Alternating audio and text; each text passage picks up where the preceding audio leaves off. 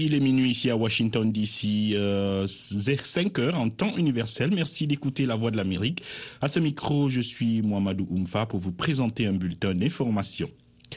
En RDC, les combats ont repris euh, dimanche matin à une vingtaine de kilomètres au nord de la ville de Goma, chef-lieu de la province du Nord Kivu, au niveau de Kibumba. Les lignes de front étaient restées calmes samedi, laissant croire que les appels à cesser le feu pouvaient avoir été entendus, mais la calmie n'a duré qu'une journée. Selon un responsable de la société civile locale, les rebelles se sont emparés de plusieurs villages de la région.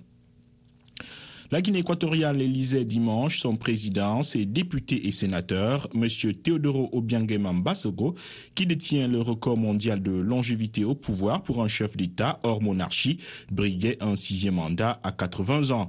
Il a toujours été élu avec plus de 93% des voix et son tout-puissant parti démocratique de Guinée équatoriale détient 99 des 100 sièges dans l'Assemblée nationale sortante et les 55 euh, du Sénat, qui doit également être renouvelé lors de ce scrutin regroupant aussi les municipales. Les résultats de ces scrutins à un tour devraient être proclamés à partir de ce jour.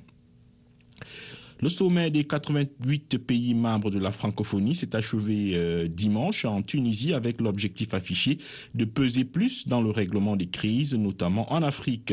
Nous sommes en route vers une francophonie de l'avenir modernisée, beaucoup plus pertinente, a déclaré la secrétaire générale de l'OIF, l'Organisation internationale de la francophonie, Louise Mouchikiwabo, lors d'une conférence de presse en clôture du sommet.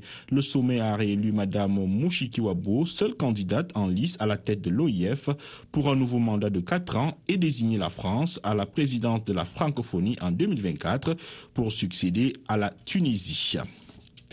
La conférence de l'ONU sur le climat, la COP27, s'est terminée dimanche avec un texte très disputé sur l'aide aux pays pauvres affectés par le changement climatique, mais aussi sur un échec à fixer de nouvelles ambitions pour la baisse des gaz à effet de serre.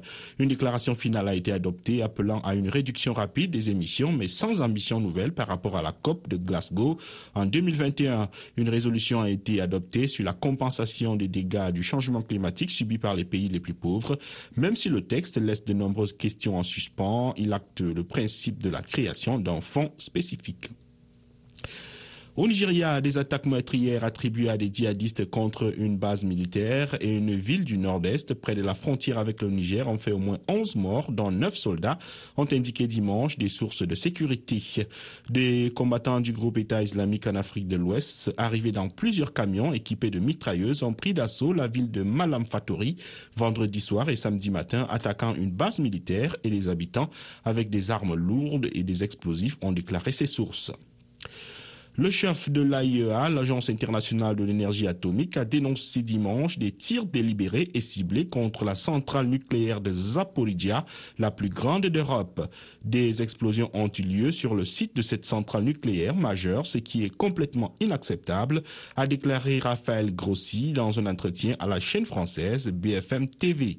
Qui que ce soit, cela doit s'arrêter immédiatement, a exhorté le chef de l'AIEA en insistant, les gens qui font ça savent où ils frappent, c'est absolument délibéré, ciblé. La Russie et l'Ukraine se sont accusés mutuellement dimanche d'avoir bombardé cette centrale nucléaire. Le Canada a annoncé dimanche plusieurs aides pour Haïti pour un montant total de 16,5 millions de dollars canadiens, notamment pour aider le pays à faire face à une épidémie de choléra et à lutter contre la corruption et l'impunité. Les autorités canadiennes ont aussi annoncé des sanctions contre deux anciens premiers ministres, Laurent Lamotte et Jean-Henri Séan, accusés de profiter du travail des gangs armés. Mélanie Joly, la ministre canadienne des Affaires étrangères, lors d'une conférence de presse à Djerba, en marge du euh, sommet de la francophonie, a donc annoncé ces sanctions. Leurs biens détenus au Canada sont gelés. Et puis, euh, la vice-présidente américaine Kamala Harris doit rencontrer le président philippin, le président philippin Ferdinand Marcos ce lundi à Manille pendant une visite dans l'archipel d'Asie du Sud-Est afin de renforcer les liens entre les deux alliés. Voilà, c'est la fin de ce bulletin d'information. Merci d'avoir écouté. Mohamedou Oumfa, à ce micro, j'ai eu beaucoup de plaisir à vous le présenter. Dans une euh, vingtaine de minutes, retrouvez Idrissa Sedoudia pour une grande édition du journal Le Monde aujourd'hui. sur VOA Afrique.